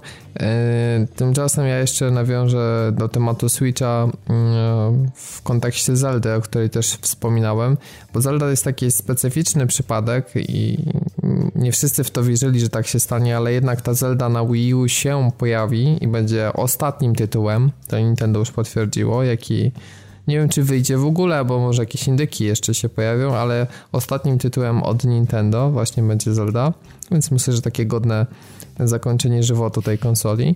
E, natomiast jeżeli spodziewaliście się jakichś ogromnych różnic pomiędzy wersjami, no to niekoniecznie, tak? To trochę może być różnica na zasadzie PS4, PS4 Pro. E, generalnie na Wii U będzie 720p, więc wiadomo, no, mniejsza, gorsza rozdzielczość, 900p będzie na Switchu, mówię już w tym trybie zdokowanym, nie? bo wiadomo, że ekran ma mniejszą rozdzielczość, czyli 720p tak samo. No i jest mniejsza kompresja dźwięku, ponieważ e, Switch wspiera 5.1, a Wii U nie, więc, więc będą zdecydowanie też wyższej jakości dźwięki otoczenia. E, no i tak naprawdę uwaga, tak duże zmiany jak inne ikony przycisków czy dodatkowe przedmioty do znalezienia na nowej konsoli. Kupuję Switcha. Gdybym miał Wii U, to po prostu bym pobiegł do sklepu. Więc y, jeżeli ktoś jest mega fanem Nintendo i, znaczy nie rozumiem, że jak ktoś jest mega fanem, no to podchodzi do tematu tak jak, y, nie wiem, ty Piotrek z Pro, tak, że Rise of the Tomb Raider CR na Pro, mimo że ktoś by powiedział z boku, że nie wiem, że to nie jest różnica aż taka, ale... No tak, tak. No, no, no myślę, że to jest, to jest do, do, dobry, dobry, dobra anegdota. Ale, ale mimo wszystko, jeżeli posiadacie Wii U, a mm, wiadomo, że kupno nowego Wii U to nie jest dobry pomysł, bo 1200 zł ta konsola potrafi kosztować, a za chwilę będzie martwa. No chyba, że dla celów kolekcjonerskich, do sprzedaży później za wyższą no kwotę wiesz, też na to przykład. zawsze, nie? Dokładnie. No to jak macie Wii U, to ja bym powiedział, zagrajcie w to na Wii U, naprawdę i poczekajcie aż te gry na Switcha się pojawią jeszcze, bo też niestety trzeba powiedzieć, że w kontekście Switcha jest jedna rzecz, która trochę zabija tą koncepcję mobilności, o której mówiliśmy. Mianowicie, no, gry mobilne nie mogą kosztować 260 zł. 260-269 to ma być taki pułap cenowy tych gier w Polsce. Ja bym stwierdził, że w ogóle żadne gry nie powinny kosztować 260 zł. No to jest jakiś tam To jest problem rynku. No Przypominamy tak, God tak. Ascension, które spadło z, po prostu z, z Olimpu do, do promocji w Empiku bardzo szybko, nie? w dwa miesiące, więc wtedy Sony trochę zbastowało z tymi cenami, ale ja coraz częściej widzę, że te 229 to tak powoli się robi rzadkość i coraz więcej gier już jest 239. Wcześniej Final, teraz Resident, takie ceny. Więc no niestety to, to cały czas rośnie, no ale czym innym jest 239 czy 229, a czym innym jest 269, no bo to już jest naprawdę jakiś kosmos. I ceny są wysokie nie tylko u nas, ale też na przykład w Wielkiej Brytanii. Ta Zelda potrafiła tam chyba 60 funtów nawet wycenili, więc... No 59, tak, podobnie jak Marian i tak dalej, tam tańsze były chyba tylko Super Street Fighter 2 HD Turbo I Hyper Super Remix, będzie... Bomberman, e, Borben, Borbenman, Może być Borber. Borberman, no. tak. Super Borbenman. Bimberman. Tak, y, za chyba jest za 50, więc trochę... Za 40 bodajże. Tak? No, O, wiesz, dobry bimber się ceni, no. Więc no, no co powiecie na te ceny gier? No bo patrz Piotrek, jak zro zrobią z tego handhelda zarąbistego i zostawią cenę 269, no to, no to i tak byś nie kupił żadną grę. Ale wiesz, się. no z drugiej strony ja sobie przypominam, że przecież na PSP była bardzo podobna sytuacja, tak? Bo ja za którymś razem wprawdzie, no może Mediamarkt nie jest tutaj e, jakąś siecią, która wiedzie prym w ustanawianiu niskich cen, mimo faktu, że teoretycznie jest dla, nie jest dla pewnej grupy docelowej, no ale tak czy inaczej ja pamiętam jak wszedłem tam i zobaczyłem GTA Vice City Stories na PSP za 259, więc no może w tym tutaj akurat nic się nie zmienia i niektórzy dalej będą takie ceny rzucali, ale no nie podoba mi się ten trend, kompletnie mi się on nie podoba i ja jestem na nie. Wiesz, jasne, że można zawsze użyć argumentu, że o, to stanieje, tylko z grami Nintendo w Polsce jest taki szczególny przypadek, że ich dostępność na rynku jest na tyle nieduża, że one nie tanieją w takim tempie, jak można byłoby Tak, bo to wiesz, no, spodziewać. to, ma, to ma klasyfikację niemalże białego kruka, nie? Nie no, się śmiejesz, ale trochę tak jest, no. Jeżeli teraz na przykład spojrzymy sobie, załóżmy, ja sobie wpiszę teraz tak na bieżąco Zelda Wii U i zobaczymy, co mi, jakie ceny mi wyskoczą, czy jest coś nowego. To Wind Wakera ci pewnie wywali. Nie. Pewnie, jest za, pewnie zaporowo. Wild. Zaporowo. No i widzicie, i ja na przykład wszedłem sobie, wiadomo, że Ceneo nie ma tam wszystkich sklepów i w ogóle to nie jest żaden materiał sponsorowany, tylko tak po prostu wszedłem jako typowy użytkownik i mamy trzy oferty sklepów, z czego najtańsza jest za 259 zł. Plus wysyłka, więc y, mówię o wersji Wii U. Pozdro. No, Natomiast na przykład jeżeli mamy Wind Waker HD, no to tu akurat jest większa dostępność i nawet za 104 zł można sobie dostać, nie? E, Więc no, no te niektóre gry w końcu jakoś tam jednak potrafią stanieć Wii U, ale no to pewnie trochę czasu trwało. Na przykład już Mario Kart 8, prawda? Gra, która na Wii U już jest sporo czasu. To na przykład jeżeli byście chcieli kupić na Wii U, to macie najtańszą ofertę za 179 zł. Więc mówimy o grze na Wii U, która powinna już teraz, nie wiem, kosztować stówkę pewnie, bo przecież ona od premiery jest od chyba zeszłego roku jakoś, od nie wiem, czy sierpnia, czy coś takiego, no to e, to, to, to już powinna e, być niższa. A żeby było śmiesznie, to jak zobaczyłem sobie wykres ceny, to ona sukcesywnie rośnie od premiery, ta cena w ogóle. aha, Także, to widzisz, no. Hashtag because Nintendo, no po prostu. No To to po prostu nie jest tak, że kupujesz grę, tylko dokonujesz inwestycji. No właśnie. Podtrzymaj ją, podtrzymaj ją zafoliowaną przez jakieś 20 lat, będziesz mógł wysłać dzieci na studia. No tak, jeszcze jest, zauważyłem, jest, u nas jedna oferta na Switcha, słuchajcie, za 259 też tej Zeldy, tak a propos. Więc, więc no cóż, jeżeli chcecie no, kupić, no to, to Ja spasuję. lepiej poczekajcie na jakieś bundle, bo, bo oddzielnie gra to się niespecjalnie opłaca. Natomiast to, czy będzie się opłacało kupić Injustice 2, czy nie, to może się rozjaśnić nieco po beta testach, e, które niedługo się rozpoczną, bo nie wiadomo jeszcze kiedy dokładnie. Natomiast wystartowała strona, która nazywa się beta.injustice.com. To jest wspaniały formularz, gdzie jak podacie maila, potwierdzicie maila, swoje pierwsze imię, znaczy imię, nazwisko, wybierzecie platformę PS4 lub Xbox One, bo tutaj Czyli będzie przychodził będzie. spam. Będzie przychodził spam i przy okazji dostaniecie albo i nie kod właśnie do testowania Injustice. A trzeba przyznać, że sposób promowania też i zapisu do bety i samej gry jest naprawdę kozacki, bo ostatni CGI trailer, jaki wypuścili, to muszę powiedzieć, jest, zrobił na mnie naprawdę duże wrażenie. Obejrzyjcie najlepiej go w gościu niedzielnym, bo on tam jest i na samym początku i też później Piotrek go omawia, ale naprawdę materiał jest moc i znowu życzyłbym sobie, żeby powstała taka cała seria animowana powiedzmy, no jakiś taki mini serial z tym związany, ale wiemy, że to jest ogromnie kosztowne takie, takie materiały, nawet dwuminutowe, ale no cóż, pomarzyć zawsze można. Robert, pragnę tylko cię pochwalić, że zgrabnie rozegrałeś tą reklamę gościa niedzielnego, nikt nie zauważy, także to było bardzo subtelne. No tak, to był taki, wiesz, bardzo minimalny plak, nie? Shameless tak zwane. Shameless plak, no tak, ale... Oczywiście, oczywiście obejrzyjcie te materiały, bo naprawdę te CGI jest niezłe i ja jak szukałem materiałów, to nie jaram się bijatykami generalnie rzecz biorąc w zasadzie, no to tak jak mówiłem, ale nie Batman, jestem ich fanem. tam jest Batman. Tam jest Batman i zobaczyłem Batmana i usłyszałem tą narrację i pomyślałem sobie tak, to musi trafić do odcinka, no i trafiło. No i tak sobie pomyślałem, że da się zrobić Batman vs. Superman w takiej wersji strawialnej, a nie to, co dostaliśmy w kinie. Bo cały czas jak sobie myślałem o najgorszych filmach 2016 roku, to my o filmach nie rozmawiamy, ale ten Batman vs. Superman to no jest chyba w, na pewno w top 3, jeśli nie top 1. Ty w końcu go widziałeś, czy nie, Piotrek? Nie, jeszcze, jeszcze nie. Całe, jeszcze nie byłem wystarczająco piany. Ca całe szczęście, no. Także, no cóż, tutaj jednak się okazuje, że można ten, ten wątek e, jakoś, jakoś ugryźć. Natomiast czy to będzie jakoś kanoniczne, czy nie, to szczerze mówiąc nie, nie doczytywałem, bo jednak przecież to nowy DC Universe to jest bardziej właśnie w, w ujęciu filmowym, a pozostałe żyją swoim życiem, więc raczej wątpię, żeby to miało jakiekolwiek połączenia. Natomiast pamiętajmy, że to nie jest taka klasyczna bijatyka e, jak e, chociażby, nie wiem, właśnie Tekken czy Street Fighter, tylko jednak z tym, z tym połączeniem fabularnym właśnie takim w stylu Mortala. Bo... No i stary, to się dowiesz, dowiesz się po prostu z tymi wszystkimi trybami, gdzie chodziłeś, Jeanem i tak dalej. To napiszą ci w komentarzach, jak bardzo się mylisz odnośnie braku trybu fabularnego w Tekkenie. Nie, no i, bo mi o co innego chodzi, to, że tam były filmiki jasne i odblokowaliśmy po story mode filmiki dla postaci, były prologi i były epilogi, wszystko fajnie, to się łączy uniwersja i znowu z poprzedniej gry i znowu y, cały czas postacie albo umierały, albo powstawały z prochów i tak dalej, to wszystko jest jasne, ale po prostu ja uważam, że ten taki styl, że mamy, nie wiem, cutscenkę i walczymy raz jedną postacią, a za chwilę mamy znowu kawałek historii, że to było wyjątkowo sprawnie połączone, no.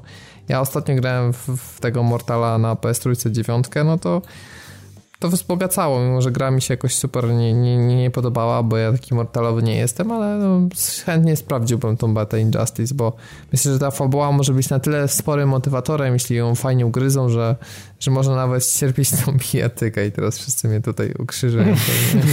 można cierpieć bijatykę dla fabuły. Nie będę się bił, ale fabuła jest zajebista. Nie, Robert, to się jakieś dziwne rzeczy dzieją, wiesz, to ostatnio w FIFA grałeś dla fabuły, teraz chcesz w bijatykę grać dla fabuły, no. to wiesz, to, to nie jest zdrowy obiad. No to dobra fabuła była, no to co ja mam No jasne. Co, jeżeli mm, ciekawszą fabułę ma FIFA niż Watch Dogs 2, to nie pomalujesz, no po prostu. No nie, no pewnie, że tak. Mm. A naprawdę tak było, słuchajcie. To z całą pewnością mówię, że ja ciekawe i ciekawsze wydarzenia i bardziej mnie poruszył tryb fabularny w FIFA niż Watch Dogs 2.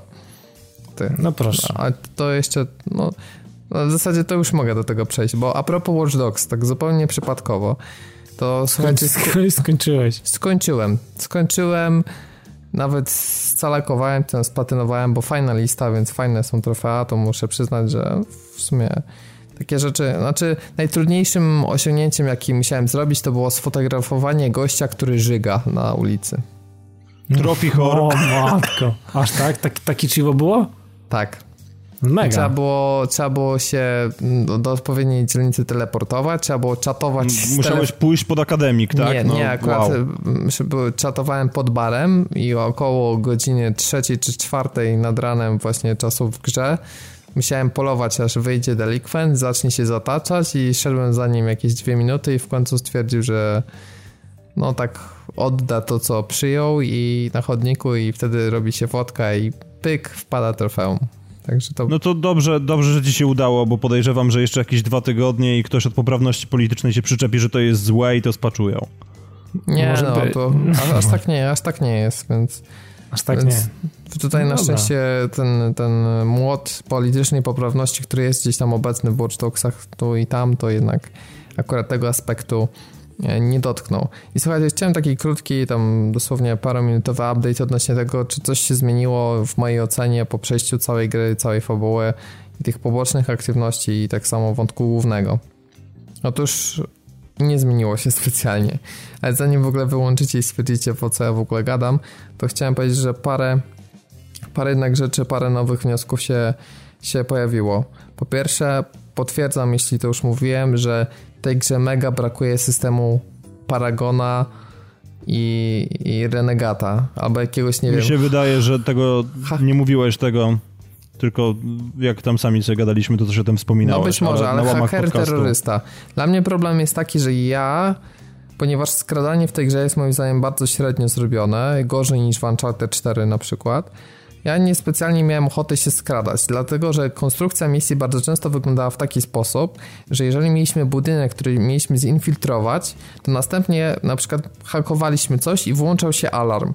Więc jeżeli na przykład w tym pomieszczeniu było pełno strażników, bo żeśmy po prostu przez 10 minut robili cuda na kiju, żeby się tylko przemknąć, to za chwilę nagrodą było to, że cały ten tabun, załóżmy 16 strażników w jakimś dużym pomieszczeniu, zaraz nam się zleci na głowę i jak gramy na najwyższym poziomie, bo ja akurat tak grałem, to po prostu będzie 2-3 strzały i koniec. I bez checkpointu nieraz powtarzanie misji od nowa. No. Natomiast to, co ja zrobiłem, to stwierdziłem, okej, no skoro gra taki sposób wygląda, to co ja się będę męczył? Wolę więcej czasu poświęcić na wyeliminowanie tych wszystkich strażników i spokojnie sobie robienie kolejnych obiektywów. Jak zauważyłem, że tak gra robi, to później właśnie specjalnie zmieniłem ten styl gry i okazało się, że w późniejszych etapach coraz częściej było do czynienia z takimi właśnie akcjami, jak przed chwilą powiedziałem, czyli że jakiś alarm się włącza i czyszczenie mega pomagało. No i pojawiają się takie opcje jak na przykład oznaczanie przeciwnika, że to jest terrorysta i na przykład policja ma go zgarnąć, albo jakiś wrogi gang. I można zrobić to w ten sposób, że jak mamy odpowiednio dużo tych punktów do hakowania, że napuszczamy jeden gang na drugi gang, odnawia nam się powoli te umiejętności hakerskie, znowu napuszczamy gang, oni się tam wystrzelają, ja sobie poszedłem kawę zrobić, potem Sojową. tak, sobie obejrzałem serial, w międzyczasie chwilę coś tam nie patrzyłem na grę, potem po 10 minutach okazało się, że już, już pusto, wszystko można wejść, wszedłem sobie spokojnie, zrobiłem co miałem zrobić, włączył się alarm, nikt nie przyszedł, wyszedłem, misja zrobiona, dziękuję bardzo. Tak to właśnie wyglądało. Z To- takich akcji ala wózek widłowy, gdzie ja trochę tak oszukiwałem grę, to było naprawdę cała masa, bo poza po tym dostajemy bardzo moim zdaniem przekokszony upgrade, który mm, też trochę zmienia rozgrywkę, to jest możliwość upuszczania ładunków wybuchowych z drona. Nawet możemy docelowo mieć 5 tych ładunków.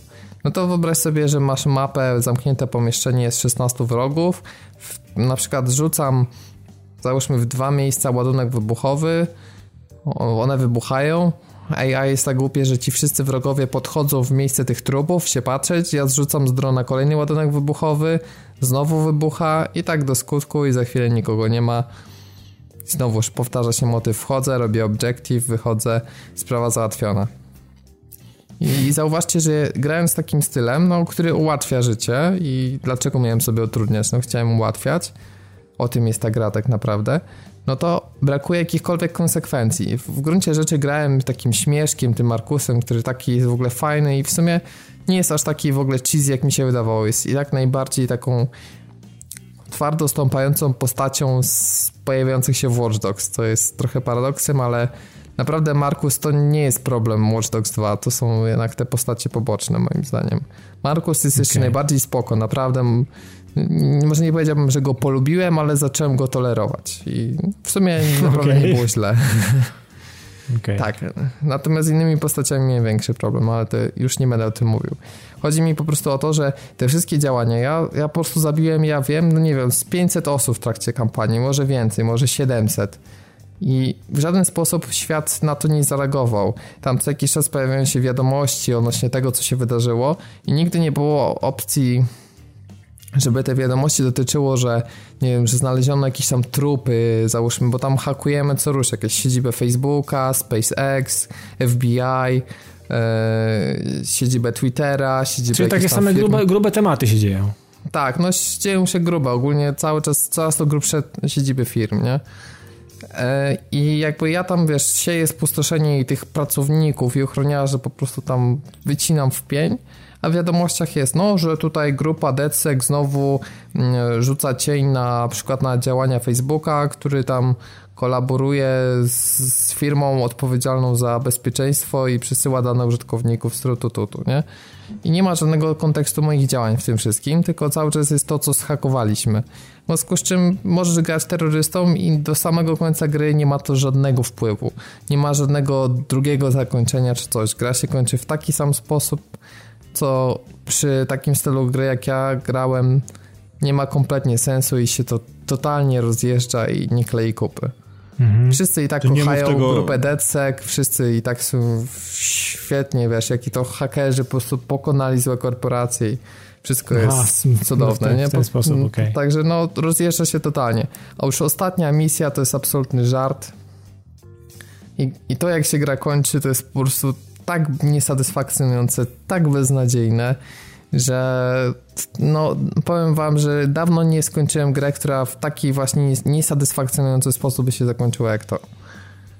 Mimo, że mm, To jakim cudem ty zrobiłeś potenc... tą platynę w ogóle? Co cię tak, co cię pchało do, tego, do tej platyny w ogóle? No właśnie, no bo to jest taki paradoks, że mimo tych wszystkich rzeczy, które mówię, to jednak miasto, no ludzie, którzy odpowiedzieli za miasto, no ja, ja po prostu prywatnie no, nie byłem nigdy w San Francisco, ale uwielbiam jakby taki... No to masz to samo wizję, co ja. Mhm. Wizję tego miasta z filmów i w ogóle ty, tego miejsca, to, że ono jest takie słoneczne, kolorowe, różnorodne. Oni dodatkowo jeszcze zrobili, że tam są tacy szczęśliwi ludzie. Znaczy, no to jest trochę śmieszne, ale to miasto naprawdę wygląda jak żyjące. Słuchaj, tam idziesz w jakieś miejsce, to sobie plumka ktoś na gitarze, ktoś tam sobie jeździ na rolkach, na rowerze, ludzie ze sobą rozmawiają cały czas. I to nie mhm. są takie rozmowy, wiecie, że jedna linia, tylko potrafią na przykład dwie, trzy minuty ludzie, jacyś losowi na ulicy, nieznaczący nic dla fabuły gadać, na przykład odnośnie mm -hmm. jakichś tam rzeczy, wiesz. No nie, jak wiem, wiem, wiem, wiem, wiem, wiem o czym mówisz, że po prostu jest, jest mega klimatycznie, no. Ktoś tam sobie robi selfie na tle, wiesz, ktoś tam bierze hot doga, ktoś sobie ciuchy kupuje, wiesz, wchodzi do sklepu, wychodzi, wiesz, e, to nie jest też tak, że na przykład samochody cały czas jeżdżą, tylko na przykład ktoś, wiesz, jedzie, jedzie i sobie zaparkuje, wiesz, wychodzi z tego samochodu, idzie gdzieś.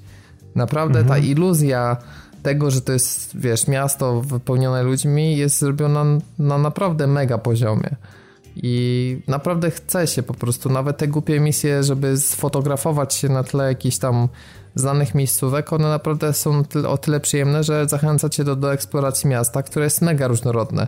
Bo raz, że mamy samo San Francisco, ale mamy też Dolinę Krzemową, mamy lasy, gdzieś jakaś latarnia morska, właśnie sporo jest tych terenów takich podmiejskich i ta mhm. mapa jest naprawdę duża i różnorodna. Ja bym powiedział, nawet zaryzykował, że to jest ciekawsze niż to, co mieliśmy przy okazji e, Los Santos i w GTA, e, dlatego że naprawdę tutaj się postarali, żeby to było różnorodne, ciekawe, kolorowe i mi się naprawdę mega spodobało.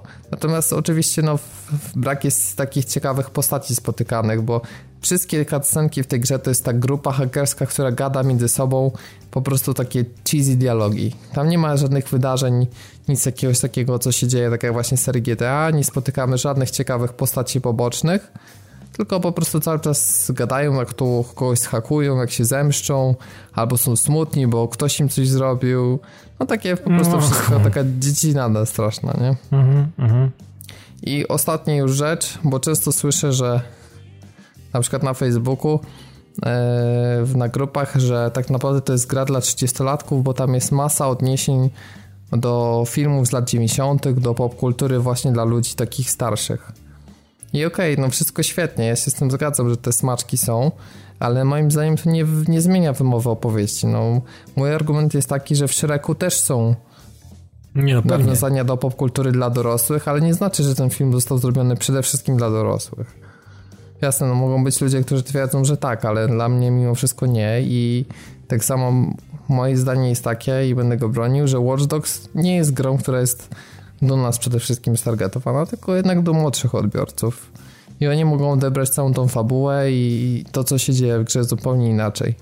Mhm. Mi niestety strasznie szkoda, że tak fajny świat wykreowany tak mapa genialna i w sumie fajny sandbox, który jednak daje dużo możliwości, który nie zmusza cię do tego, żeby jakieś znaczniki odblokowywać, który daje ci bardzo dużą swobodę kolejności wykonywania misji, robienia tych pobocznych aktywności, które nie są podzielone na dwie, trzy rzeczy na krzyż, który robisz w kółko. Tam naprawdę jest dużo ciekawego kontentu, super online, który do końca mi się podobał i tam sporo w niego pograłem. No i niestety no stłamszony przez absolutnie średnią fabułę, więc ostatecznie 6,5 na 10 i, i no cóż, no trudno mi jednoznacznie polecić. Zagrajcie sobie w ten trial 3 godziny, który się pojawił, to podejrzewam, że to co wyciągniecie w tym czasie będzie i tak już reprezentatywne dla reszty gry, więc myślę, że fajnie, że wypuścili to demo, bo każdy może się przekonać. Ty chyba Piotrek jeszcze nie ściągałeś. Ono, nie? ono to demo co... jest chyba tylko na PS4, tak? Z tego co mi się wydaje, czy nie? Ono... Ale one wyjdzie na Xboxa za dwa dni, dwa dni. to znaczy A, okej, 24 okej, dokładnie. okej. Czyli jutro, no. jak tego słuchacie, albo, albo w ogóle 3,5 roku temu, bo jest 2020 w ogóle lato. To już tak może e, być. dostaliście do chipsów to pewnie któryś. No. Ty Piotrek nie pobierałeś. A zaskoczę cię i powiem, że pobrałem, ale jeszcze nie odpalałem. Okej. No to nie powiem, Ale że ja ogóle- za tydzień, ale, ale może coś tam na, na grupie napiszesz chociaż, nie? No, powrzucam jakieś screeny, jak znajdę błędy, bo znowu się okaże, że komuś widać coś, czego nie powinno, to z pewnością znajdzie się na naszej No grupie. ja nie znalazłem właśnie, więc nie wiem, ofera była te prostytutki, ale tak tak jakoś, no, no już, już tego, co dotyczyła afera, to, to nie znalazłem, mimo że tam polowałem z różnymi, na różne dziwne miejsca z selfikami, ale, ale Ja bym nie przyznawał się, wiesz, tak na forum publicznym, że szukałeś. Przynajmniej nikt, nikt nie powie, że jest waginosceptykiem, no. poza tym ja, to był dziennikarski obowiązek, żeby sprawdzić, jak kompetencje ma się do rzeczywistości. Tłumacz się, Dokładnie, tłumacz dokładnie. się. Tu chodziło o to, żeby faktycznie sprawdzić, jak jest. Dokładnie.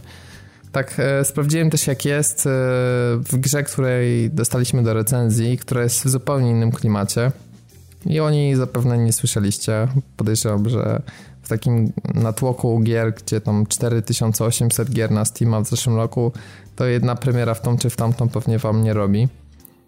Ale mimo wszystko chciałem powiedzieć o grze Urban Empire, i to jest e, gra, która mnie zaciekawiła, dlatego że, mimo że jest pecetowa, że należy do gatunku gier strategii. I to jest taka strategia ekonomiczno-polityczna, gdzie w tle mamy tworzenie miasta, zarządzanie miastem, może o tak, bo nie tworzenie czy budowanie, ale zarządzanie miastem. I to jest zrobione przez kilkunastu deweloperów z Reborn, którzy z kolei odeszli od twórców City Skylines między innymi i po prostu założyli własne studio. Więc jako, że mają doświadczenie w tworzeniu strategii, no to sobie pomyślałem, że hej, no może Brzmi jest szansa. plan, no, nie? Tak, no brzmi jak plan. Gra zresztą, która tak sensownie jest sensownie jest ustawiona, że ona nie udaje bycia, wie- wiecie, no cywilizacją, konkurencją dla jakiejś właśnie City Skylines, tylko raczej stara się pewną jakąś niszę zagospodarować, pewien taki swój twist na gameplay i wokół tego całość obudować tak, żeby po prostu nawet tym mniejszym nakładem pracy i widocznym mniejszym budżetem, żeby wciąż wciąż zainteresować, tak? Bo to, e, Urban Empire jest taką grą, która ym, która mi trochę przypomina taką wersję gry, która mogła być planszówką. I kto wie, czy w ogóle ta cała koncepcja gry by się lepiej nie sprawdziła jako planszówka niż gra wideo. A powiedz Więc- mi, grałeś, tak ci przerwę jeszcze, grałeś w Tropico? Któreś w ogóle? Tak, grałem w Tropico, tak, no i to od razu powiem ci, że że jeżeli chodzi o ilość opcji i wydarzeń, jakie mamy, no to, to, to jest zdecydowanie mniejsza skala niż Tropico. A, okej. Ale to zaraz, tak, no to trzeba powiedzieć, że no nie, ja się trochę spodziewałem, że to będzie coś w stylu Tropico, ale, ale tu niestety muszę trochę zbustować, znaczy zbastować z oczekiwaniami. Mhm. E, bo Urban Empire, tak żeby zacząć od początku, jest e, strategią ekonomiczną, w której jesteśmy burmistrzem, tak można powiedzieć, miasta, które zakładamy od zera i które zaczyna się w XIX wieku. I naszym celem jest doprowadzenie tego miasta w jak najlepszej kondycji do roku 2020. A, Więc, czyli jest e, cel generalnie, jest jakiś tam wyznaczony, to nie jest takie po prostu Tak. sobie tak, jak nam się znudzi, to sobie już odpuszczamy, Cele są nie? bardzo jasno wyznaczone i to jest akurat ciekawe, że mamy na przykład zwycięstwo związane ze społeczeństwem, tak? Że możemy na przykład nasze przejście gry podyktować tego, że na początku Mamy ludzi, którzy pracują na 12-14 godzin, nie mogą mieć związków zawodowych, nie mają e, żadnych praw dotyczących higieny pracy, bezpieczeństwa itd., tak itd. Tak I na przykład możemy się skupić na tym, żeby poprzez wydawane dekrety, które nazwijmy, że to są ale taka nasza inicjatywa ustawodawcza, ale też poprzez tworzenie jakichś określonych instytucji, no nie wiem, załóżmy, że też i kulturalnych, ale na przykład policję czy coś, żeby zapewnić bezpieczeństwo, jesteśmy w stanie właśnie na przykład wpłynąć na ten aspekt gry, ale możemy mieć na przykład zwycięstwo ekonomiczne, czyli po prostu mamy niesamowicie prężną gospodarkę naszego miasta, mamy nadwyżkę handlową i generalnie jesteśmy w stanie na przykład mieć i tak niskie podatki, a duże wpływy, a jesteśmy w stanie się na przykład skupić, nie wiem, na rozroście miasta, na prawach kobiet, no ogólnie mamy tak, taką całą listę różnych rzeczy, albo technologia. Możemy na przykład skupić się, żeby nasze miasto było mega innowacyjne i żeby docelowo na koniec gry odkryło jakąś tam super nowoczesną technologię. Robert, ale tak mówisz o tym i to brzmi naprawdę bardzo fajnie, ale wyczuwam, że gdzieś za rogiem ukrywa się jakieś wielkie owłosione bat. No trochę będzie, no co, ten, ten, ten bat się pojawi. E, wiecie, tego typu gry też mają to do siebie, że one dużo zyskują, jeżeli my z siebie to damy, tak? Bo ta gra pod względem wizualnym, e, reprezentując to, o czym mówię, jest bardzo skromna, żeby nie powiedzieć biedna. I chodzi po prostu o to, że ile my sobie doklimacimy to, wyobrażając pewne rzeczy, tak jak grając, nie wiem, właśnie w planszówkę, no to możemy właśnie to nasze, sobie jasne. tak, mhm. to jest nasze, nie?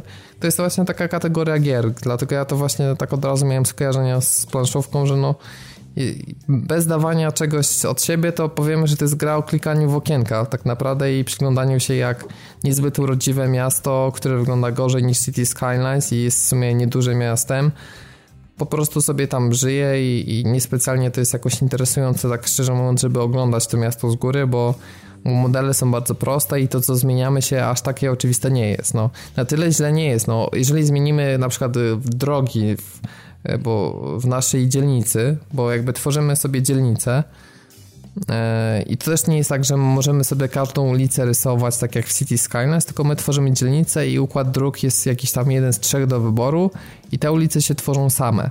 W dodatku, tak samo jak w SimCity czy City Skylines, my tu nie możemy sobie ustalać na przykład, że na tej ulicy będzie E, podział na strefę właśnie handlową, a tu będzie mm, ten przemysł, a tutaj strefa mieszkalna, tylko dostosowujemy suwakiem procenty w danej dzielnicy, ile zajmują poszczególne trzy części i gra sama dostosowuje do tego te strefy właśnie podziału budynków. Mhm.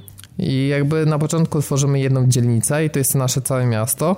No i jeżeli mamy odpowiednią ilość wpływów, no to jesteśmy w stanie dobudowywać te kolejne dzielnice, co wiąże się oczywiście z większą liczbą mieszkańców i nasze miasto się rozrasta. Przy czym za każdym razem jest tak, że jeżeli mamy nowe technologie, czyli załóżmy, że mamy dodać lampy na ulicy, albo na przykład drogi zmienić z żwirowych na najpierw na kostkę brukową, a później na przykład na asfalt, to nie jest tak, że upgrade'ujemy to na poziomie ulic czy całego miasta, tylko właśnie na poziomie tych dzielnic. Każda jedna technologia, jaką odkryjemy, mhm. ona musi być odblokowana w danej dzielnicy.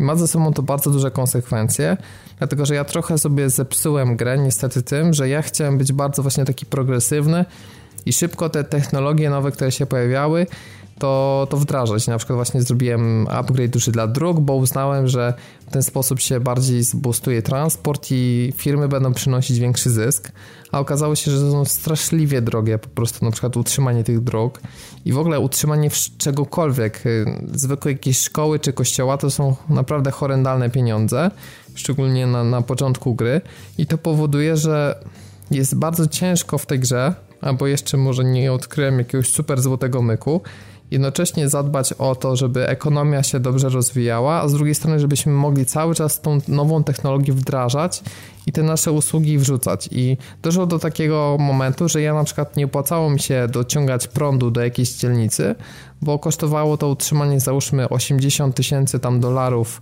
e, jakby na jedną turę.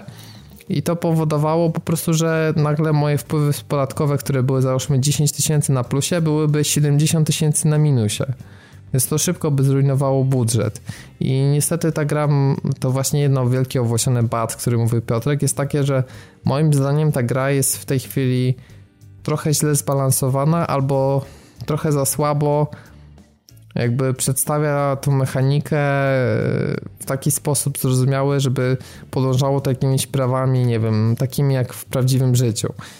Bo niestety, ale takim rozwiązaniem na, na te rosnące koszty utrzymania wszystkiego, które są za wysokie moim zdaniem, jest ciągłe podnoszenie podatków. I strasznie mhm. się źle z tym czułem, muszę wam powiedzieć, bo no nie chcę tutaj wchodzić w politykę, ale ja jestem raczej akurat prywatnie zwolennikiem tego, że czasami obniżka podatków jest w stanie zapewnić wyższe wpływy. No, jest też taka teoria, tak? Krzywa Lafera, która mówi, że zerowe wpływy masz przy, jak masz 0% podatku i 100% podatku, bo wtedy nikt nie płaci i wszyscy są w szarej strefie. Mhm. I ta gra, ona totalnie jakby ignoruje fakt istnienia takiej teorii i co jakieś ja wiem, mm, co kilkanaście lat, a które upływają dosyć szybko w tej grze, jesteśmy zmuszani naprawdę mocno podnosić te podatki i nawet te widełki, które się pojawiają na początku, one rosną też z poszczególnymi erami. To znaczy, jak zaczynamy grę na przykład, że mamy podatek dla ludności 12% i dla biznesu 15%, to na przykład w drugiej erze już najmniej, jak mogłem ustawić, to było 20%. Ja już chyba doszedłem, jak tam był rok 1940 czy coś takiego, że już musiałem dawać podatki między 30 a 40%. No shit. więc, y, więc to taki, taki trochę zamiast gry ekonomicznej, to taki, nie wiem, poborca podatków się czuję trochę. I zastanawiałem się, czy ekonomia właśnie w jakiś sposób zadziała, że na przykład obniżę te podatki, albo na przykład obniżę podatek dla ludności, a zwiększę dla biznesu. Próbowałem zwiększać dla ludności i obniżać dla biznesu. Nie, po prostu były tam suwaki pokazujące, jak zareaguje to na wpływy i to było dosyć liniowe i nie miało jakiegoś większego wrażenia, nie robiło na grze, że spróbowałem takiego wariantu czy takiego wariantu, a cała technologia, jaką z poszczególnych erach dostajemy, jest coraz droższa. Szczególnie właśnie e, prąd elektryczny e, i innowacje z tym związane. Na przykład jak mamy do miasta jakiś tam port postawić, czy dworzec kolejowy, to to kosztuje 2 miliony, załóżmy waluty w grze, a my jesteśmy w stanie zdobywać na jedną turę, powiedzmy gdzieś tak na początku, jak jesteśmy dobrze zarządzamy, nawet niech będzie 70-80 tysięcy na plusie. Więc to tak nie jest, że wszystko no, po prostu jesteśmy w stanie o tak kupować. No, mhm. Nie ma żadnych poziomów trudności w tej grze, a od, no, na samym początku jest naprawdę bardzo ciężko. I tak samo ja myślałem, że jak stworzę więcej tych dystryktów i zrobię większe miasto, no to że wpływy automatycznie będą większe, tak? Bo będzie po prostu więcej tych stref, z których się ściąga podatki, że to pozytywnie wpływa.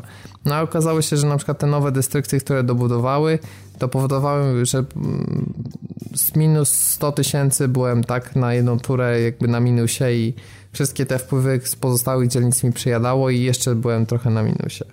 Więc, e, więc łatwo w tej grze jest sobie na tyle to zepsuć, że sensowniejszym pomysłem jest chyba rozpoczęcie od nowa niż tam e, wiesz, próbowanie tego odwrócić, bo, bo to może być e, bardzo ciężkie. Natomiast to, co jest fajne, to ten rozwój technologiczny, bo my cały czas yy, pracujemy nad jakąś innowacją. Mamy takie drzewko rozwoju, które jest podzielone na różne ery i zawsze mamy aktywną jakąś jedną innowację i to jest jak takie drzewko rozwoju postaci, że musimy odblokować jedną innowację, żeby dostępna była kolejna. No i w zależności jak pójdziemy z tymi drzewkami, tak możemy różnie rozwijać nasze miasto. Na przykład medycyna jest takim y, dużym źródłem, gdzie na przykład pracujemy nad antybiotykami, jakimiś później nad psychologią, możemy y, rzeczy związane na przykład z transportem, że szybciej będą mieli ludzie samochody, potem lodówki, tak samo mhm. możemy pracować nad rzeczami typu jakieś tam aluminium, że dynamit do wysadzania, więc mamy wiele różnych sfer i to jest zrobione naprawdę różnorodnie i ciekawie. I e, A to nie jest, tak, na przykład, każdym... wiesz, taka gra produkcyjna, nie wiem, czy kojarzysz, czy kiedykolwiek grałeś. Industry Giant? Na przykład y, Jode, kiedyś taki deweloper istniał, teraz już go chyba nie ma ale właśnie oni stworzyli, był, był Industry Giant i potem był też dodatek do tego taki bardzo fajny. I właśnie zastanawiam się, ile w takim razie jest te, tego klimatu z Industry, Industry Giant. A, Industry Giant to jest jedna z najlepszych w ogóle strategii ekonomicznych, jak no właśnie. miała te, te tak, wszystkie tak. rzeczy związane, no bo tam, tam też to było historyczne, tak? Bo, tak, było, było historyczne i tak naprawdę Industry Giant, jak, jak pewnie grałeś, wiesz, no to generalnie produkcja i, i handel i transport i tak dalej, więc tam, tam, tam nie było zarządzania na, na, na, na w strefie administracyjnej takiej stricte. Tak, że wiesz, jakieś rządy, jakieś ten... polityka, tam było bardzo mało tych tematów. Tak. E, no i tutaj właśnie to jest, e, to jest na razie mam problem, że przez ten brak balansu to na razie jest gra bardziej chyba polityczna niż ekonomiczna, bo no, okay. wiesz, no, zawsze może ktoś powiedzieć, że się nie znam, tak, że jest jakaś mechanika, którą można eksploatować, żeby wygrać, ale moim zdaniem ta gra, żeby być do, dobra strategia ekonomiczna, to jest taka, gdzie możesz mieć wiele różnych strategii, a mimo wszystko osiągać sukces, nie jakiś sukces. Cel. Tak, tak, tak, tak, tak tu na razie wydaje mi się, że musisz bardzo mocno podążać takimi trikami, jakimiś takimi wiesz, słabościami mechaniki, żeby, żeby po prostu, wiesz, od, mieć pieniądze na, na kolejne innowacje. No to to jest do dupy, ten, według mnie. Mm, ten duży twist i to akurat co jest pozytywne, to jest to, że ten, to jest ten cały wątek polityczny, bo on akurat jest zrobiony ciekawy i dosyć oryginalnie. Mianowicie my jesteśmy jakby z nadania cesarza, natomiast jakby mamy już takie, no już ciężko to nazwać zalążki, no ale mamy na tyle demokrację, że my jesteśmy w stanie jakieś tam proponować nasze ustawy, czy jesteśmy w stanie, nie wiem, proponować, że dystrykt rozbudujemy, czy że postawimy, nie wiem, teatr, komisariat, ale wszystkie nasze decyzje muszą zostać za, mm, zatwierdzone w kongresie, nazwijmy to. Mhm. I generalnie jest tak, że te partie polityczne się zmieniają co jakiś czas, bo my sobie tam rządzimy, rządzimy i też jest fajne to, że na początku jakby nasza rola jest niepodważalna, bo jesteśmy jakby z nadania dynastii, że najpierw gramy ojcem, tak, później syn i my tym synem, później córka i my tą córką, ale już później jak jesteśmy w erze trzeciej, no to już zaczynają się być wybory na burmistrza i co 6 lat musimy się starać o reelekcję. I to jest o tyle fajne, że to bardzo mocno nam komplikuje właśnie ten wątek polityczny, no bo wtedy jakby musimy na tyle dbać o nasz interes, żeby te decyzje, jakie w trakcie kadencji podejmowaliśmy, nie zaburzyły do nas sympatii właśnie od poszczególnych partii, żeby dalej nasza większość w parlamencie chciała wybrać. Ja też specjalnie chciałem doprowadzić do tego, żeby, żeby przegrać, bo byłem ciekawy, czy gra coś ma do zaoferowania wtedy, nie? I jak mm -hmm. w ogóle mhm. wygląda. No po prostu jasne, byłem ciekaw. Mówię, no i zrobiłem save'a i tam specjalnie zrobiłem, żeby przegrać i okazało się, że gra się wtedy kończy zupełnie. Jest Aha. wywalenie do menu, że sorry Gregory, przegrałeś i koniec. Więc, więc y, tam jest taka mechanika dosyć, dosyć, dosyć ciężka. I jakby teraz wytłumaczyć wam, jak, jak to wygląda, bo to tak trochę ciężko sobie zwizualizować, nie? że jak to decyzje partie. Jakby mamy taki widok, gdzie jesteśmy sobie właśnie w tym kongresie i mamy przed oczami taki wykres, gdzie jest, e, część wykresu jest na czerwono, ta po lewej stronie, na środku mamy na żółto i po prawej na zielono. I mamy kółka poszczególnych partii, które pokazują, czy nasza ustawa jest jakby w myśl ich partii, czy niekoniecznie. I partie są podzielone fajnie, że mamy jednocześnie e, lewicowe, prawicowe, centrowe. Mamy takie, które są bardziej właśnie progresywne i mamy bardziej konserwatywne. To jest taka macierz po prostu i oprócz tego, że są lewicowe i prawicowe, to mogą być właśnie progresywne, konserwatywne. No i wiadomo, że na przykład jeżeli mamy, że przeprowadzimy, nie wiem, najpierw 10-godzinny e, tryb pracy, tak, zamiast 12-godzinnego, no to na przykład te partie konserwatywne będą głosowały przeciw, a te, które są postępowe bardziej, no to będą za. No i my mamy też możliwość wpłynięcia na głosy tych partii mamy takie trzy drzewka naszych działań. E, możemy ich e, jakby tak w taki sposób pozytywny zachęcać i tak przy, przypominać, że mamy sympatię, wspólne korzyści.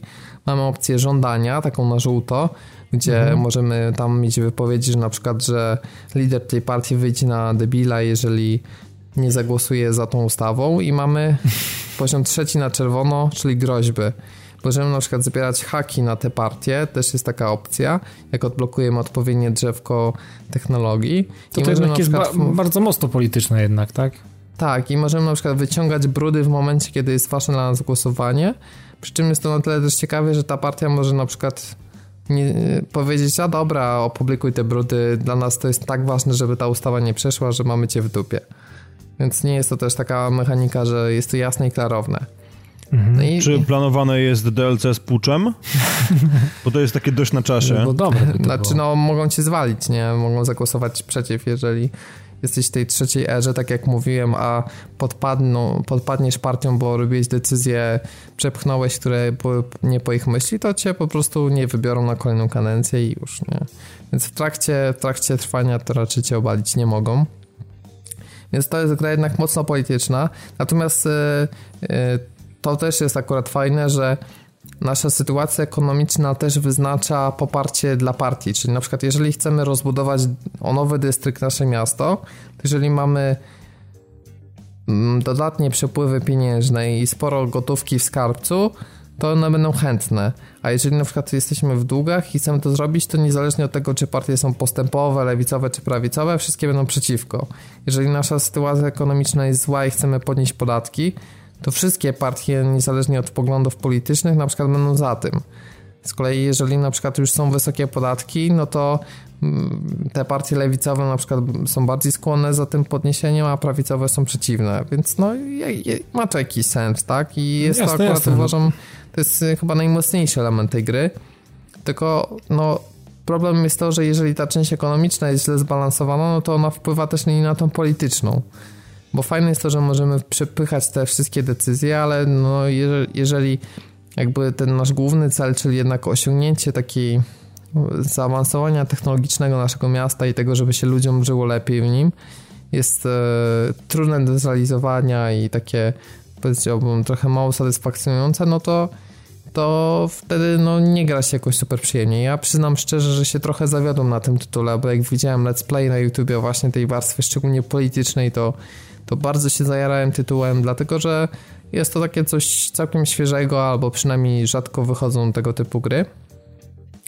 Natomiast nie skreślałbym zupełnie tytułu, dlatego że te wszystkie rzeczy, o których mówię, związane z balansem ekonomii, to są stosunkowo proste do spaczowania, tak? Ta gra nie potrzebuje, wiecie, no, przeprojektowania fabuły, czy mhm. nie wiem, wszystkich założeń wyciągnięcia do góry nogami, tylko po prostu potrzebuje mocnych szlifów tej warstwy ekonomicznej. Dlatego, jeżeli kogoś zainteresowało to, co mówiłem, to poleciłbym, nie wiem, dodanie sobie do jakiejś tam wishlisty na Steamie, czy nie wiem, zapisania sobie gdzieś tytułu na radar i sprawdzenia na przykład za miesiąc, dwa czy trzy, e, jak, jak sytuacja wygląda, jak twórcy wspierają tytuł, jak on ostatecznie wygląda. Bo on teraz jest dostępny za jakieś tam chyba 38 dolarów, co jest kwotą zdecydowanie za wysoką. Więc dlatego na razie Wam mówię, że wstrzymajcie się, poczekajcie na patche, poczekajcie na obniżki.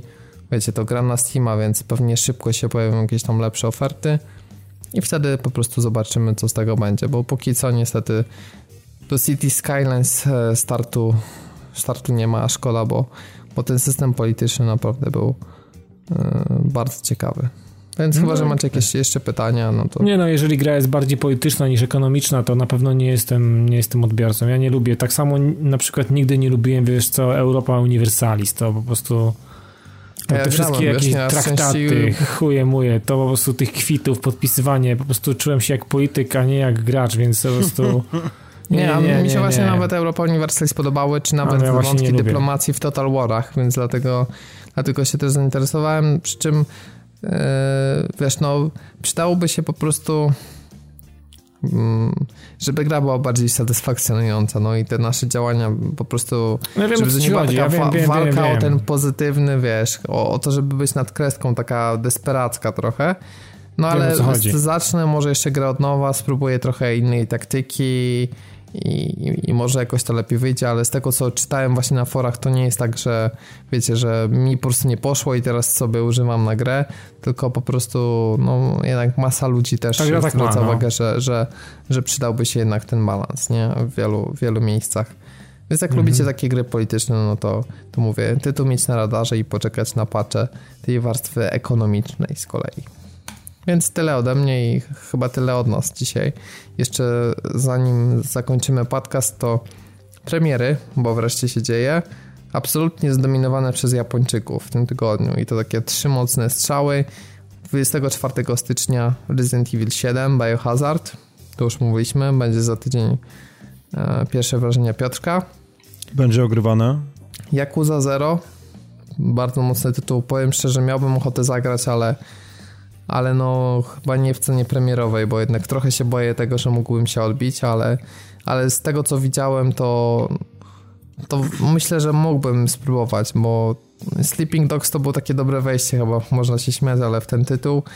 I, i ta Yakuza Zero poza tym jest prequelem do całej serii, więc nie trzeba znać całych wydarzeń, a tam fabuła jest bardzo mocna i bardzo mnie cieszy to, że właśnie wszyscy tak mega, mega chwalą fabułę, że, że to nie jest, wiecie, jakieś tam robienie sobie jaj, tylko to jest naprawdę poważny, ciężki klimat E, Jakuzy wrzucone do tej gry i wiele takich z tym związanych dramatów, postaci, którymi i gramy i tymi, które spotykamy.